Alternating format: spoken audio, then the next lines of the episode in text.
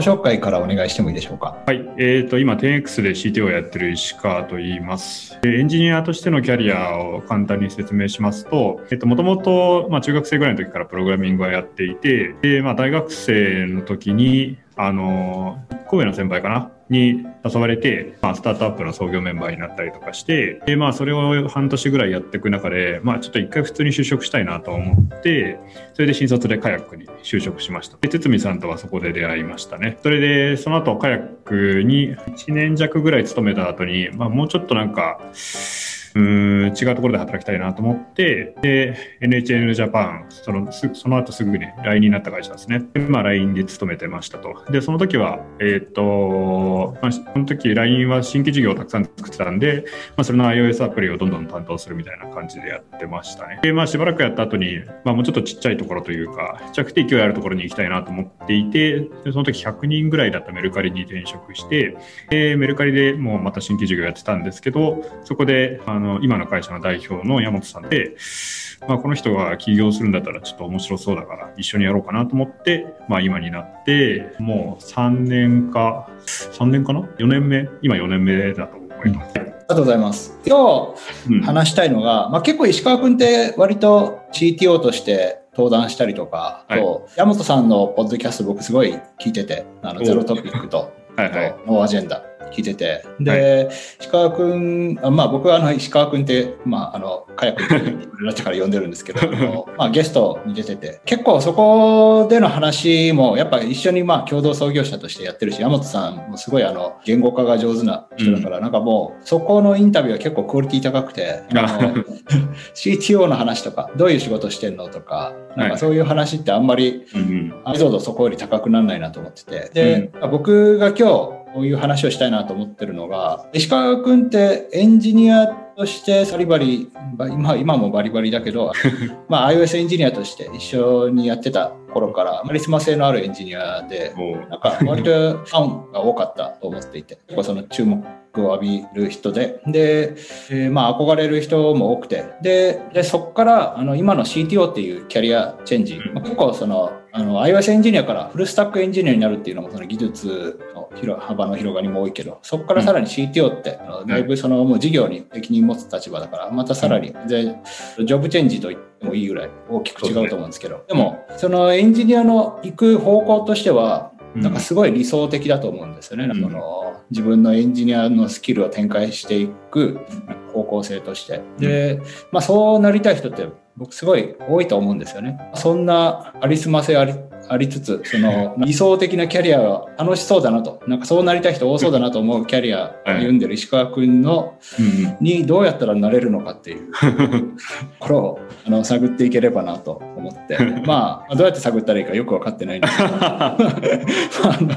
まあでもなんか、まああの、ちょっと思い浮かぶような話を聞いていきたいなと思っていて、うん、そう。でも僕はなんかその石川君は企業志向のようには思ってなかったんですけど、ただ今のご紹介を聞くだけでも、うんうん、なんかもう今思えば一貫して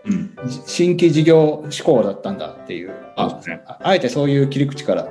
紹介したのかもしれないですけど、うん、そもそも学生時代からスタートアップやってて、はい、でも新規事業、メルカリでも新規事業っていうところで、はい、ちなみにどういうスタートアップやってたんですか、学生の時は？学生の時は、えっと、アプリがまだ黎明期の時で、2011年ぐらいですね。えなんかアプリのランキングがあるじゃないですか。あれの過去のやつを表示できて、なんか今までどういうアプリが流行ったことがあるんだよみたいなやつ、表示するみたいな感じのやつやってましたね。で、それみたいな。あ、そうですね。そういうようなイメージで、まあ、サーバーサイドをその社長だったフラーっていう会社なんですけど、社長だった渋谷が書いていて、で僕はその、彼が集めてきたデータを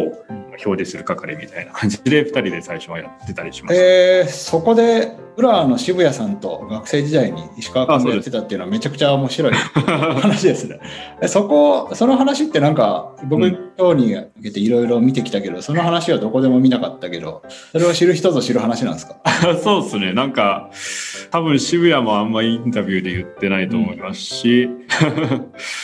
あんま記事とかになった機会とかはないと思います。えー、面白い。いや、フラーもあれフラーって今もうなんか M&A みたいななったんでしたっけ？いや今も普通に存続していて80人ぐらいとか社員いるって言ってましたね。そうっすよね。もう一定の軌道に乗ってる会社っていうイメージはありますね。そうですね。僕もびっくりです、だから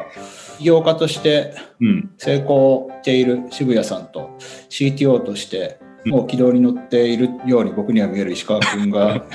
学生時いやなんかあんまりだから学生時代のまあ、スタートアップやってましたって大体そんなにパッとしなかった話が多いイメージだけど、うん、でもそうか。あのデリーの ETO の方も学生時代の時に会ったことあって、はい、その方のその学生時代のスタートアップもあの、うん、なんかこの間クラブハウスで聞いてたらあの、はい、一緒にやってた人の今別のところでその成功してるそれなりにうまくいってるらしいんで、まあ、学生時代はうまくいってなくてもまあその後それぞれ別々で成功するっていうのはまああるのかな。るほど。えー、まあ、その時はそんなにうまくいかなかったんですか？それとも、まあ、そんな、それといった理由なく終わっていた感じなんですか、うん、そうですね。まあ、なんかそんなにその時うまくは別にいってなくて、かといってなんかすごい失敗したわけでもなくて、ただなんかその時僕はそのエンジニアとしての常識が全然なくて、うんうん、まあ、いわゆる学生エンジニアの人って、まあ今見てると結構普通にエンジニアとしての常識みたいなのあったりとかするじゃないですか。うんうん、もうなんかその時の僕には全然そういうのなくて、もうなんか例えば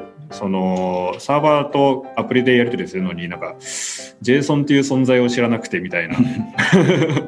わかります。その時はなんか SQLite のファイルをなんか配信してもらって、SQLite だったらアプリで読めるじゃんっていう感じで無理やり読むみたいな、それぐらいの、うんまあ、常識のなさっていうかその知識の幅の狭さがあって、でなんかその時にそのフラーに今フラーで CTO やってる藤原さんという方がその途中でからジョインしてくれたんですけど彼は結構普通にエンジニアとしての力があってなんかそういう場所にたどり着くにはなんかどうしたらいいかなって考えた時にやっぱ普通にこういわゆるウェブエンジニアみたいな人がいっぱいいる場所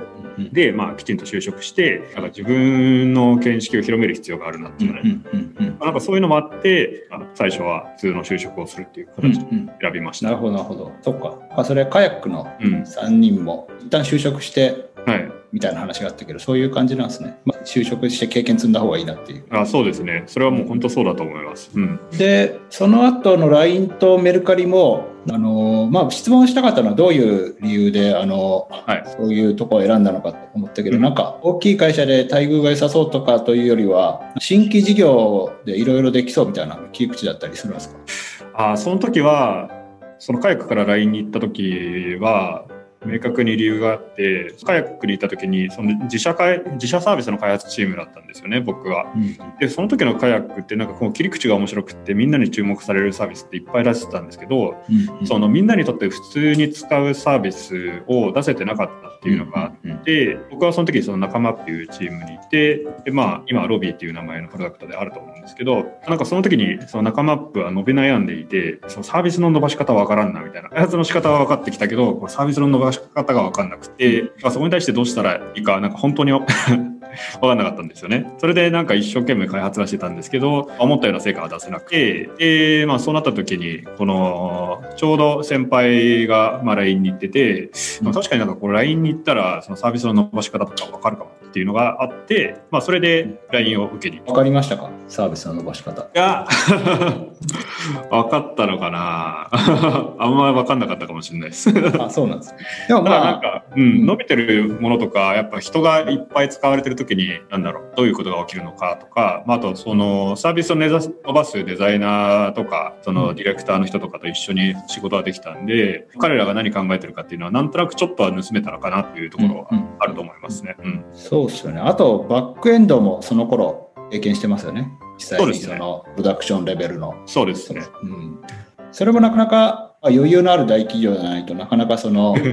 勉強してっていうところからはやらせてもらえないですよね。うん、そうですね。その時はちょうどその同じ部署の先輩で、まあ、クライアントだけだとなんかシステム全体の設計とかできないし、なんかその話を通す時にもクライアントのことしか見えてないと、そのまあいい形にできないから、なんかサーバーもやった方がいいいいよみたいなことを、飲み会の席とかでどれだけ本気かわかんないですけど、言われまして、徳弘さんっていう人なんですけど。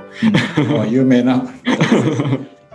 で、まあ、彼に言われて、で、まあ、上長に相談したら、じゃあ次の週からあのサービスのサーバーやっていいよみたいな感じにしてくれて、うん、まあそれで結局徳弘さんに教えてもらいながらサーバーを入れる感じになりましたね。うん、めちゃくちゃいいっすよね。それがでの今ですもんね。なんかでもその頃からこういう今みたいなもともとそのスタートアップ思考があってそのサービス全体を自分であるとどのポジションでも担えるみたいなを肯定して動いてた部分もあるのか、まあ、その先輩に言われ飲み会の席で言われた成り行きが大部分なのかどうなんですかね？どうなんですかね？それはなんか自分として明確に意識できていたわけではないですね。ただやっぱりそのカヤックの時とかも何でもできる人っていうのは周りにいて、うん、それこそあのネイチャーリムの創業エンジニアのあのマッシュさんが、うん、僕の最初の上長で彼はなんかサービスの設計もやるしなんかどの領域のコードも書くしまあ、書き通り形になったらその新たなエンジニアに任せきるみたいなことをやっていて、うん、なんかそういう動き方ってそもそも存在するんだっていうのはなんかもともと認識はしてはいて、まあ、なんでその自分が iOS として iOS エンジニアとしてまあ割と特化はしていたけどなんかそこで他の領域に移るっていうことに対してそんなに違和感はなかったっていう感じですかね。うん、そうなんですね。逆にそういうマインドを持ちつつ iOS エンジニアに割と特化してた理由って何なんですか？何ですかね。うーん楽しかったからですかね。そうか。まあそ、それはなんかあのシンプルで納得いく理由ですね。楽しか楽しいですもんね。そうですね。まあ、あとはやっぱりそのユーザー体験に近いところをやるっていうのは結構テンション上がりやすかったんで、うん、自分的には。確かに。そうですよね。エンドユーザーが触るところ、まあデザインもやるから、菅君って。なんかそういうところのこだわりがある人だから、うん、やっぱ当時スマホが一番最先端の体験で、そ、ねうん、そこを追求したくなるっていうのは分かりますね。なるほど。で、メルカリへ転職して、それってなんすかなんか LINE が飽きて、なんかいいとこないかなっていうそうですね。なんかもうちょっと意思決定に関わりたかったっていうのがあったかもしれないですね。なんかその、新規事業で割と大きいチームにいることも多かったんで、なんかそうなってきた時に、ここがなんか自分的におかしいなと思った時に、周りを説得しなきゃいけないとか、上の人を説得しなきゃいけないみたいなアクションが結構必要で、なんかそういった時に、こう、自分がもともと意思決定のレイヤーに関わってないから、まあそういう構造になっちゃうっていうのは、まあある意味しょうがないんですけど、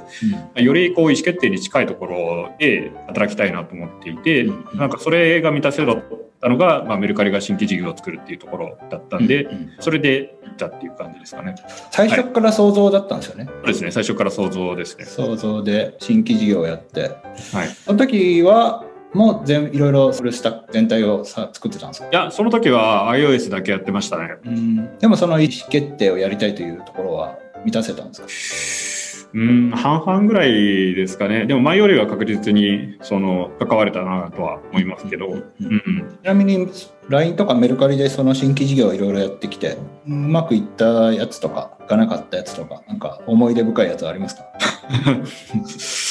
そうですね。でもそこまでのキャリアでなんか自分が確実にこれうまくいったなっていうのはあんまりなくて、そのサービスレベルで言うとね、エンジニアとしてこう、こういう、これだけの質のものをこれだけの速度で作るっていう、なんかその作る面においては十分成果を出せたとは思うんですけど、なんかサービス面で結局こう成功できたものっていうのはないかなとは思ってますね。そうなんですね。はい。比較的これかなってやつは比較的うまくいったかな。まあまだまだだけど、まあ、まあある程度は使ってもらえたなみたいなやつとか。ああ、まあ、それはやっぱ LINE ライブとかですかね。いろんな、その、最初はなんか準タレントみたいな人に配信してもらったりとかしてたんですけど、まあ、だんだんこう一般の人とかも配信するようになって、そういうの僕が関わってた当初とは全然違う形なんだけどまあいろんな人が使ってるのかなっていう、ただなんかやっぱこうその姿ってなんか自分が想像してたものと全く関係ないんで、そのサービスのサービスが使われてるっていうことと自分の出した成果ってなんか全然関係ないなって。ああなるほど。ちなみにあのメルカリ想像でまあ、もう一緒にやってる北さんとか、あれ、北さんって想像じゃないのか？北さんはメルカリの US なんで、相当遠かったっすね。あそうなんですね。はい、結構なんか、石川君の周りに強いエンジニアがすごい集まってた気がして、あのまあ、成田さんとか、中元寺さんとか、うん、あと誰だっけ？結構まあその iOS 界隈の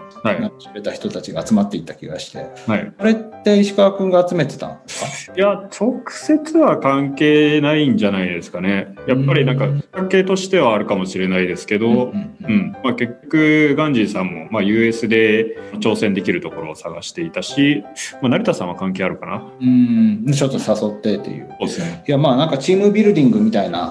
ことは、うん、まあ今はもうめちゃくちゃしてると思うけどなんかの頃からちょっとそういうことに足をかけてたのかなと思って、うん、そうかもしれないですね。でもやっぱりメルカリの時は、うん、一エンジニアという意識が強かったですかね。うん。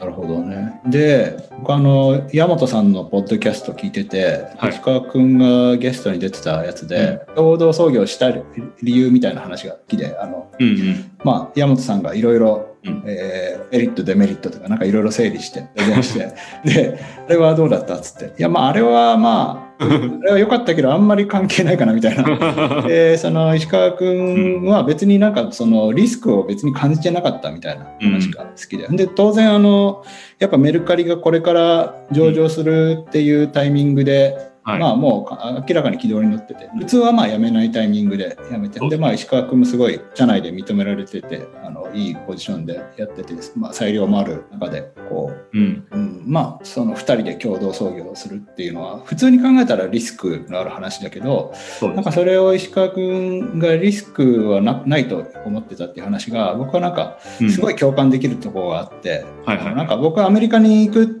転職した時になんか行動力あるとか言われるけど別になんか僕は行動力あると思ってなくて何の 得しかないと思ってたから、うん、まあ別にクビになった翌日から日本でフリーランスやればいいしあるものを得られるそのプラス面しかなくて、うん、その失うものは何一つないから別に、あのそこに何のリスクもないと思ってて。でも周りの人から見ればチャレンジングな行動に見えるっていう、でなんか石川君の状況も僕はなんか山本さんのポッドキャストとかを、えー、拝聴してる僕としてはすごい分かって、はい、なかなかあのまあエンジニアとして今結構あの迷いはあるんですよね。迷いがあるんですよね、あの自分の人生を何に燃焼していいか分かんないんですよね、うんでもあの起業してるってもう間違いなく自分の会社と自分の事業に100%コミットするっていうことに迷いがないじゃないですか。そうですね、であのでもあのそういう時に、まあ、山本さんも書いてるけど共同創業者、めちゃくちゃ重要でそのやっぱ事業とかは、うん、あのピボットするかもしれないしあの分かんないけど、うん、まあやっぱそれ誰と創業するかみたいな。で、まあ、その人に背中を預けて一緒にやれるかっていう時にやっぱなんか山本さんと市川君ってすごいタグだと思ってそれぞれの専門領域が違うしそれぞれあのすごい人たちだから。お互い言語が噛み合ってこう、うん、あのテキストが噛み合ってなんかその2人でディスカッションすればどんどんはあのいいものができていくっていうのはなんかイメージできるんで。でなんかそういうそういう創業パートナーに誘ってもらえるという機会がすごいことだなと思って、うんうんうん、まあなんだろうな。何が言いたいかというと100%信じられる共同創業者と、うんうん、えー、起業できるするっていうのは僕はなんかすごい幸せなことだし その、えー、そこにリスクを感じないっていうのはすごいわかる。あの、うん、俺石川君は多分それを言った人だから伝わってると思うけど 見てる人に多分伝わってない気がする。あの言語化できてないけどまああのそれはすごい分かっててでその話についてちょっと聞きたいんだけど、はい、あの例えば、まあ、結構その事業とかプロダクトを作っていきたいっていう人なんだなというのは、はい、今となっては分かるんですけど、うんうん、あの山本さんに誘われなくてもいずれ起業したと思いますか？